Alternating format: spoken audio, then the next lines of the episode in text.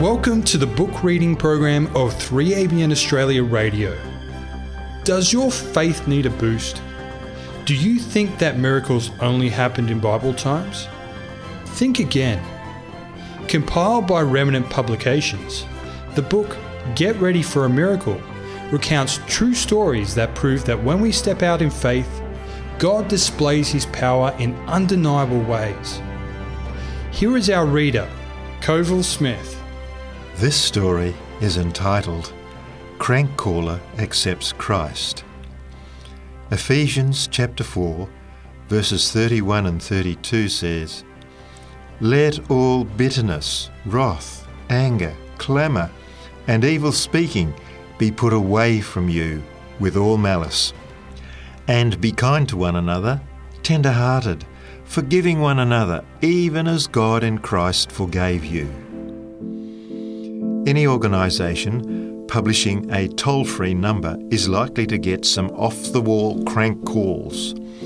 Sometimes it's easy to forget there is a real person whom Jesus died for behind each one of the calls. When Charlie Swanson started working at Master Control, knowing he would be answering the prayer line at night, he determined that he would treat each call with courtesy and Christ-like concern. Sure enough, one night a woman called in saying foolish things that made little sense.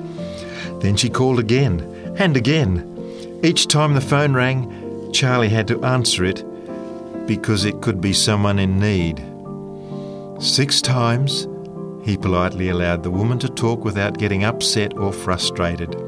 Instead, he remembers, after each call, he sicked the Holy Spirit on her, pleading with God for her spiritual healing. A week later, a very rational woman called in and asked, "Remember those six calls you got a week ago from a crank caller? Well, I'm that woman. I want you to forgive me for the way I acted." Not only did she apologise, but also, when Charlie asked her if she wanted to give her heart to the Lord, she said she did. So he prayed with her, and she accepted Jesus. A reflection associated with this story comes from The Desire of Ages, page three fifty-three. "Behold," said Jesus, "I send you forth as sheep in the midst of wolves. Be ye therefore wise as serpents and harmless as doves." Christ himself did not suppress one word of truth, but he spoke it always in love.